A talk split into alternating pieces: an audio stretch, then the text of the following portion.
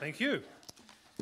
Very interesting passage, I'm sure you'll agree. Let's pray that God will help us to learn something from it. Heavenly Father, we do pray that you'll help us to see how the story described here impacts us, our words, our thoughts, and our actions today. And we ask this in your Son's powerful name.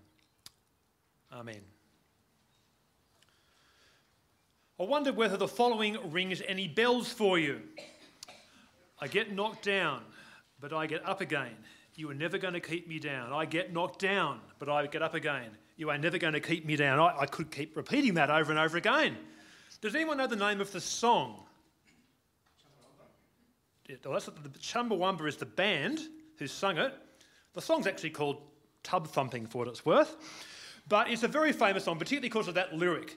Uh, sound bites of that lyric are very often used, and you hear it time and time again. I particularly associate it with ads for rugby league, I think from the late 1990s, where they'd have players being tackled and getting up and playing the ball and getting tackled again. I get knocked down, but I get up again. You were never going to keep me down, etc.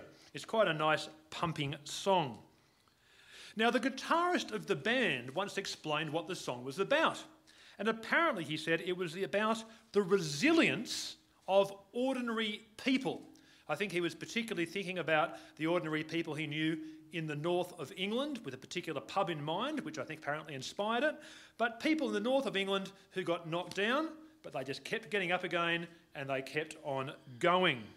Resilience. Now, the resilience is the capacity to keep going when we take life's hits. And it's something rather which is very helpful in life, and it's something rather which is particularly helpful for the Christian life as well. As we engage in Christian ministry and in Christian mission, we are going to take hits. And what we need to do when we get knocked down is to get back up again and keep going. And this is something which Paul and Barnabas illustrate really well in their ministry, and particularly here in chapter 14. Now, I could major this morning on how and why Paul and Barnabas kept going when they were knocked down, and I will make a few comments about that. But what I really want to focus on this morning is the fact that they did stick at their mission, that their ministry, that they did get back up when they got knocked down and they kept going. Now, we've heard part of the story of their second mission, or their first missionary journey, or Paul's first missionary journey just read. And I, I, love stories, and I'm not alone. We in the West and right around the world today, we really love stories. We are influenced by stories. They, in fact, shape how we see ourselves and how we see the world. Uh, we find that stories of our country, stories of our culture, stories of our family, stories of our own experiences shape who we are and how we see things. And my hope is that as Christians, if we're Christians here today, that the story of Paul and Barnabas, the true story in Paul and Barnabas, will be something rather which we will want to take on board ourselves and make part of our story, particularly as it relates to resilience, getting back up when we've been knocked down. Now, this morning we're continuing our series in the book of Acts. I love the book of Acts. I'm really excited to be going through this book. And we're up to chapter 14. Uh, hopefully, you received an outline when you came in. It's also on the screen behind me. Firstly, I want to think about evangelistic mission in verses 1 to 7, then cross cultural mission in verses 8 to 20, and then follow up mission in verses 21 to 28. And I'm going to give you a head up, heads up on the big idea is simply maintain mission. Maintain mission. Well, let's start with our first uh, heading evangelistic mission, focusing on verses 1 to 7. Now, last week, if you were here, you'll recall that Paul and Barnabas had been doing mission in a place called Pisidian Antioch. Here, this week, they've travelled to the town of Iconium and they're serving there. Now, Iconium was a commercial and a regional centre in what is modern day Turkey. And here, as they go about their mission there, they do it in a remarkably similar way to the way they went about their mission in Pisidian Antioch. You see, in both Pisidian Antioch and Iconium, they start in the synagogues. They eventually reach both Jews and Gentiles. In both situations, it leads to belief, people becoming believers. Verse 1 of chapter 14 says they spoke so effectively that a great number of Jews and Greeks believed. What a thrill that must have been. And both missions also attract opposition. Look at verse 2. But the Jews who refused to believe stirred up other Gentiles and poisoned their minds against the brothers. Now, this sort of opposition doesn't appear to be simple disagreement. I mean, we might talk about what we believe to someone today and they'll say, Look, I'm, I don't agree with you. I hold a different view for these reasons. You know, you can believe that, but I believe this. It wasn't that sort of civilised disagreement. The disagreement, it says they refused to believe. They stirred people up and they poisoned people's minds. The opposition to the message here doesn't appear to be reasoned. It's certainly not tolerant and it's negatively divisive. It's quite unappealing, really, isn't it? Two thoughts. Firstly, we don't want to be like that ourselves. We will often find ourselves disagreeing with others on important matters, you know, spiritual issues, particularly the gospel. But where we disagree with others, we don't want to be unreasoned, we don't want to be intolerant, we don't want to be aggressively divisive. We want to be reasoned, tolerant, and kind when we disagree with others. Secondly, though, we need to be ready for when, even if we're like that, we may on occasion face unreasoned, intolerant, and aggressive opposition. That was certainly Paul's and Barnabas' regular experience, and here it's fairly extreme. Verse 5 tells us that people wanted to stone them. I've never got to that point with anyone, not where they've literally looked to do it. So, for Paul and Barnabas, as is the case with millions of Christians today in over 60 countries, they faced persecution. And in their particular instance, it was life threatening persecution. Yet, and here's the interesting thing despite this opposition, they show remarkable persistence with their mission. They maintain their mission. Now remember, before they got to Iconium, they'd already been expelled from the region of Pisidian Antioch. Here in Iconium, they get opposition. It appears to be fairly aggressive. People refuse to believe. They poison people's minds. So what do they do? Verse 3, look at it. First word, so. So, Paul and Barnabas spent considerable time there speaking boldly for the Lord. Did you notice the word so? Immediately after the description of this fairly aggressive opposition, it says, so they stayed there longer, you know, speaking about the Lord. It seems to be that not only are they being resilient in the face of opposition, but apparently, it seems, the opposition perhaps is encouraging them to stay longer there. Now, why would opposition perhaps encourage them to stay longer? Are they masochists? I don't think so. My guess is, is because they realise, wow, there is pretty strong opposition to the Christian message here. There's this new little church which has just been formed. They're going to find it pretty tough. We're going to do what we can to help consolidate and support them there in this antagonistic environment. So they stay there uh, and spend considerable time. Eventually, when there's the plot to stone them, it's then that they move on and go to a place called Lystra, where, you guessed it, they continued to preach the gospel. Now, I didn't want to major on this, but I mean, how do they keep going? Why, why do they do it? Very briefly, just a few quick thoughts. They're Christians. Their lives have been changed by the gospel. They've got the Holy Spirit who's helping them. Secondly, they're part of God's plan. God's plan can't be stopped. They're part of that bigger picture. Thirdly, I guess they would have the example of Jesus and his resilience as inspiration. Fourthly, they've been prayed for by their home church in Syrian Antioch before they went off. Look at the start of uh, Acts chapter 13. And fifthly, they realise they've got a great message to convey.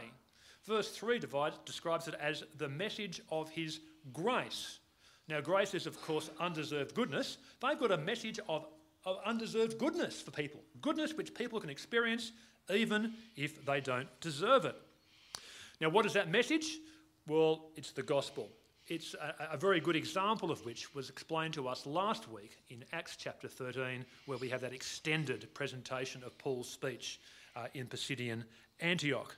It's the message of forgiveness of sins, justification, and also it's a message which leads to removal of guilt removal of shame, restoration of relationship with God, which in this life gives us access to power, peace, purpose, and wisdom, and in the next life promises us eternal life.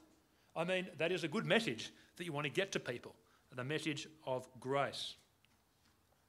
So, Paul and Barnabas move on to Lystra, and here it seems that their mission is pretty cross cultural, which brings us to our second point cross cultural mission in Acts 14, verses 8 to 20. Now, apparently, Lystra was considered to be a fairly rustic, a fairly unlearned, and somewhat unruly area. So perhaps it comes as no surprise that the way Paul goes about his mission there is quite different, apparently, to the way they went about it in Pisidian Antioch. There's no mention, for example, of starting off in a synagogue. There may not even have been a synagogue there for all we know. And then there's the extraordinary response we read about to one of Paul's actions. So on one occasion, as Paul, as Paul preaches, he heals a man. Verse 8 tells us the man was lame, had been that way from birth, and had never walked. Now, health or lack of health was a dominant issue in the Roman Empire. In the Roman Empire, there was low life expectancy, there was high infant mortality. Uh, epidemics frequently swept through the empire. It was a major problem. And so Paul sees an example of someone who is not very well off, and he says to him in verse 10, Stand up on your feet. At that, the man jumped up and began to walk. Now, if you're familiar with the book of Acts, this will be ringing bells for you, because back in Acts chapter 3, the apostle Peter does something very similar. In Acts chapter 3, Peter heals a lame man at the, gate, at the temple gates. This attracts a crowd, and Peter gives an evangelistic talk. Here, Paul similarly heals someone, attracts a crowd, but what then happens is quite different to what happened with Peter in Acts 3. And it seems that Paul's first challenge here is misunderstanding. Look at verses 11 to 13 with me if you can. When the crowd saw what Paul had done, they shouted in the Lycaonian language, The gods have come down to us in human form. Barnabas they called Zeus, and Paul they called Hermes, because he was the chief speaker. The priest of Zeus, whose temple was just outside the city, brought bulls and wreaths to the city gates, because he and the crowd wanted to offer sacrifices to them. I mean, what a shock that must have been. There you are wanting to point people to Jesus, and suddenly they're wanting to sacrifice bulls to you. I mean, who saw that coming? Now, why did this happen? Well, it's because the audience that Paul had here in Lystra is quite different to the audience that Peter had in that similar scenario back in Acts chapter 3 in Jerusalem. See, in Acts 3 in Jerusalem, Peter had a Jewish audience who were familiar with the Old Testament scriptures. Their whole worldview would have been shaped by the Jewish scriptures. Here in Lystra, Paul has a Gentile audience. They probably never even heard of the Jewish scriptures, or if they do, they don't know much about them. Their outlook would have been consistent with Greco Roman thinking and Greco Roman religions. And their response is actually quite understandable given the Greco Roman worldview. You see, if you were an ancient Greco Roman sort back in the first century, your culture would have told you that the gods occasionally visit Earth. They do these visitations and hang out with normal people and do various things. So you wouldn't have been surprised if perhaps it happened occasionally. And there's one particular account of a visitation by the gods who apparently had visited that particular area around Lystra. And this mythical account uh, is described by the Latin poet Ovid, who describes a visit by the gods Jupiter and Mercury to that area. Now, if you know your ancient mythology, the Roman gods Jupiter and Mercury, the Greek equivalents, are Zeus and Hermes, the two gods referred to here. Now, apparently, these two gods visited the area around Lystra sometime earlier. They had been welcomed by an elderly couple who were greatly blessed for welcoming the gods. And those people who didn't welcome the gods um, had their houses destroyed by the gods. Okay, so that's there in the back of your mind. You see, Paul heal this guy. You think, oh, visitation from the gods. If they knew that story from Ovid, oh, remember what happened there? If we make them welcome, we get blessed. If we don't make them welcome, we're in big trouble. So, in the light of that, if they knew those stories, thinking, well, why don't we sacrifice in their honour? Seems quite a logical thing to do, doesn't it? If that's your, if that's your worldview. You see, often Christian words and actions can be misunderstood in cross cultural contexts. A story I seem to recall hearing years ago was of a, of a, missionary, let's say he was in Papua New Guinea or somewhere like that. And as I recall the story, this missionary would catch a speedboat up various rivers to visit various tribes to do ministry.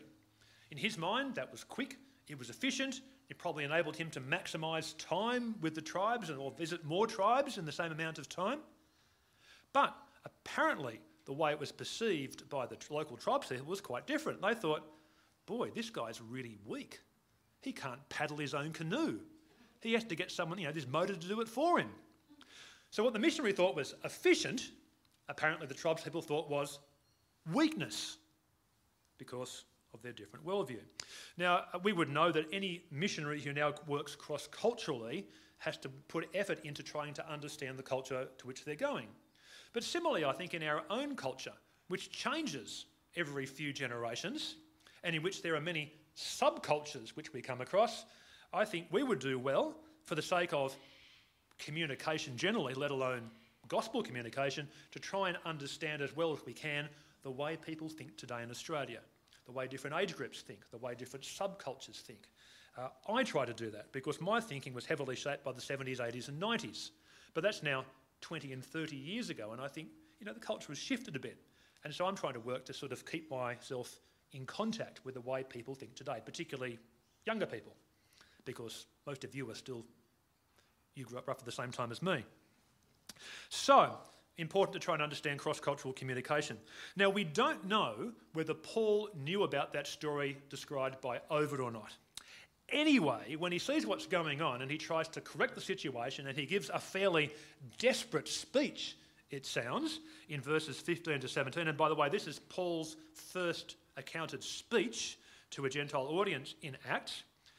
He, apparently, he actually shows great understanding of both the Bible in this speech and of his audience. Let me explain.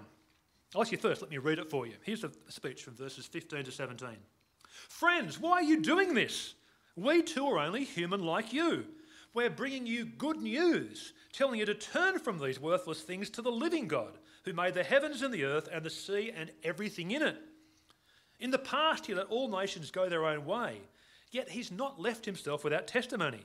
He's shown kindness to you by giving you rain from heaven and crops in their seasons. He provides you with plenty of food and fills your heart with joy. Now, there's his speech. Now, if you compare that to the earlier speech he gives in Pisidian Antioch, which is a much longer one, you'll see in Pisidian Antioch, when speaking in a Jewish synagogue, it's full of Old Testament quotes. There are no Old Testament quotes here. Yet, while he doesn't quote the Old Testament, and you can understand why you mightn't to a Gentile audience, everything he says is consistent with what the Old Testament teaches. Let me briefly explain. He refers to false religions as these worthless things in verse 15.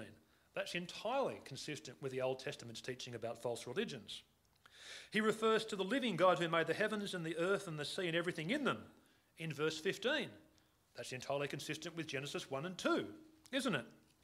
He asserts that God has shown kindness by giving you rain from heaven and crops in their season, in verse 17, which accords with Psalm 145, which was our first reading. So he's, everything he's saying is consistent with biblical teaching. But here is a really illuminating point which you may not have known. Many of the things he says would also have been agreed with by many from a Greco Roman cultural background. Because many of the things he says, for example, that the living God made the heavens and the earth and the sea and everything in it, and that he provides rains, crops, food, and joy, etc., is consistent with one of the main philosophical schools which was around in the first century. In the first century, there were these guys called Stoics who promote, promoted the Stoic philosophy. It was very, very influential. And Stoic philosophers would have agreed with all of that about God making the heavens of the earth and providing rains and crops, etc., etc.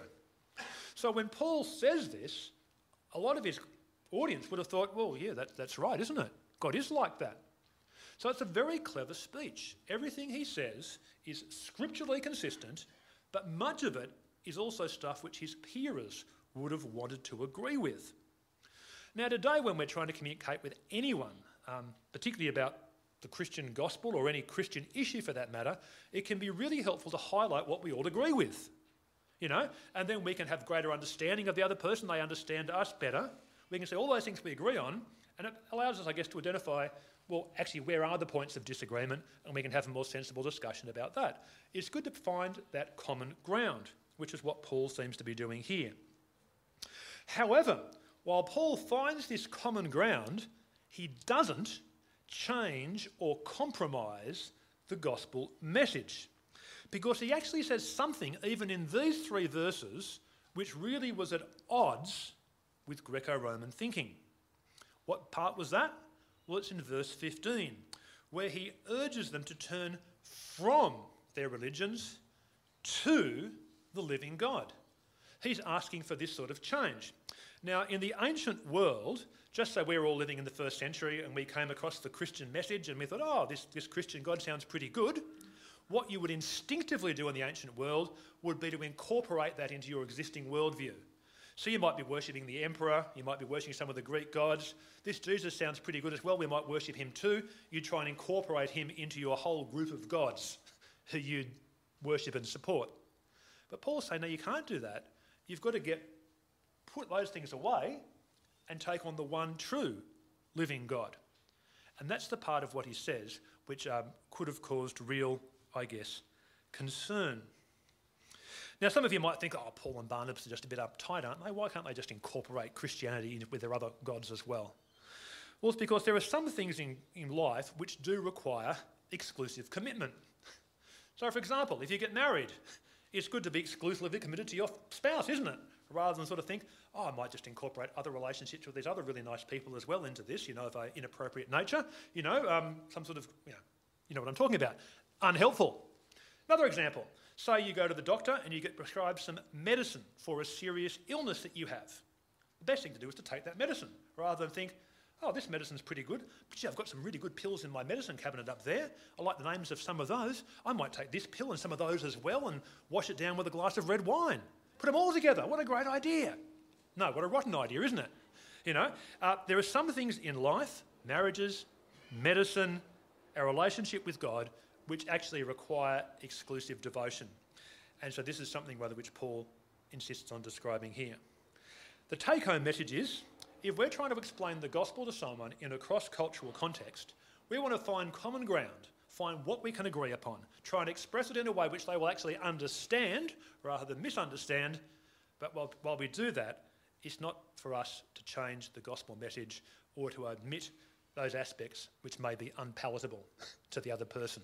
We need to give them the full saving message. We're not doing them any favours if we don't. So, there we have it. Now, we then see Paul and Barnabas' second challenge. First one was misunderstanding, then we have committed opposition yet again. Verse 19. Then some Jews came from Antioch and Iconium and won the crowd over. They stoned Paul and dragged him outside the city, thinking he was dead. Of course, he wasn't. Now, this is pretty committed opposition. Not only are they prepared to kill the guy, but some people have travelled from as far as um, Pisidian Antioch to oppose him. Now, that's a distance of approximately 150 kilometres. And this isn't in a car, they're on foot or on donkey or whatever. They are concerned enough to try and stamp out their message that they're prepared to travel 150 kilometres to try and stop it. Now, you've really got to want to oppose something to do that. But can I say, we see this a lot today. There are governments, often communist governments, sometimes Islamic governments, who go to great efforts to specifically try and stamp out Christianity. We may be committed in trying to spread the message, there are some people who are committed in trying to stop the message. But it's not just overseas, because there are many people who are specifically trying to oppose Christianity in the West. And at this point, some of you are probably thinking, oh, he's going to mention Richard Dawkins now, isn't he? This is who he always mentions, or Christopher Hitchens, or one of these sorts of guys. I'm not. I'm not going to mention them at all. I'm going to mention Philip Pullman. Does anyone know who Philip Pullman is? Oh, we actually we got one nod. Okay, he's quite a famous fantasy writer He wrote the, a series of uh, novels called His Dark Materials, the first book of which was The Golden Compass. They changed The Golden Compass into a movie, which, I mean, I've seen it with my kids. Many of you may have seen it as well. He's a pretty popular uh, fantasy fiction writer. Now, apparently, according to the esteemed source of Wikipedia, um, here are some quotes of what Pullman has apparently said. My books are about killing God. And also, I'm trying to undermine the basis of Christian belief. He's trying to do the exact opposite of what C.S. Lewis did. Now, can I say, he has every right to do that. It's a free country, right? He's just putting forward his beliefs, which oppose ours. The point is that there are people who are specifically trying to attack and put down Christianity. So, why is it worth fighting the fight here? Well, verses 17 and 19 highlight that our message is one of good news, as I highlighted earlier, and it actually refers to God as a kind God in those verses. What a great thing to be able to be in a relationship with a kind God. Well, finally, and far more briefly, in our final section, Paul and Barnabas preach the gospel in Derbe. They go from Iconium to Derbe, and there they engage in follow up mission in verses 21 to 28. So, in finishing in Derbe, after that, they then head home to Syrian Antioch. But they don't go home via the shortest direct route. If you look at the map behind me, if they went from one blue arrow to the other blue arrow, that would be how you get from Derbe home to Syrian Antioch. Not that far. But they didn't take that route. They went home via the red arrows, which you can see is a much longer route home. In fact, it's roughly three times as long. It required effort to take that route. They went back via Lystra, Iconium, Pisidian Antioch, etc. Now, why did they do that? Well, because they were following up on the churches they just planted. They weren't just concerned about planting churches, they were concerned with consolidating churches. They weren't just concerned with evangelism, they were concerned with discipleship. They went there, verse 22 tells us, strengthening the disciples and encouraging them. Verse 23, appointing elders in each church. They care about discipleship, they're concerned about setting up structures for the church, appointing leaders and the like. Uh, things which, of course, churches like ours still try to do today. And then finally, in the last two verses of this chapter, they report back to their home church in Syrian Antioch. You've worked out by now there are two Antiochs. There's Syrian Antioch, which is their home church, and there's Pisidian Antioch, which is one of the places they visited. Anyway, they're back home in Syrian Antioch, giving their final report, not unlike what Graham and Wendy Toulmin did here last week. They gave us their final report, didn't they, on their ministry in the Congo. And what a great report Paul and Barnabas had to give. So many people had come to faith, including Gentiles, which would have been really noteworthy. God has been working out his plan. So let me conclude. Amidst the various knocks which Paul and Barnabas took, they got up again, didn't they? They kept going. They stuck at their mission. They maintained their mission. They were flexible in how they went about it, but they maintained their mission. So, the big idea, uh, and the idea for me and for you, is that we want to, as we face the knocks of life, maintain our mission to make the story of Paul and Barnabas a story which informs how we live, to make it our story as well. Let's pray that God would help us in that venture. Dear Heavenly Father, we do pray that uh, those of us who are believers would maintain our mission that we will be kind and thoughtful and flexible, but that we would keep going in doing things which will bring contact, people into contact with the good news of the gospel. Through our words, through our actions, through our prayers, through what we give our money to, we pray that we would maintain our focus here. And we ask this in Jesus' name.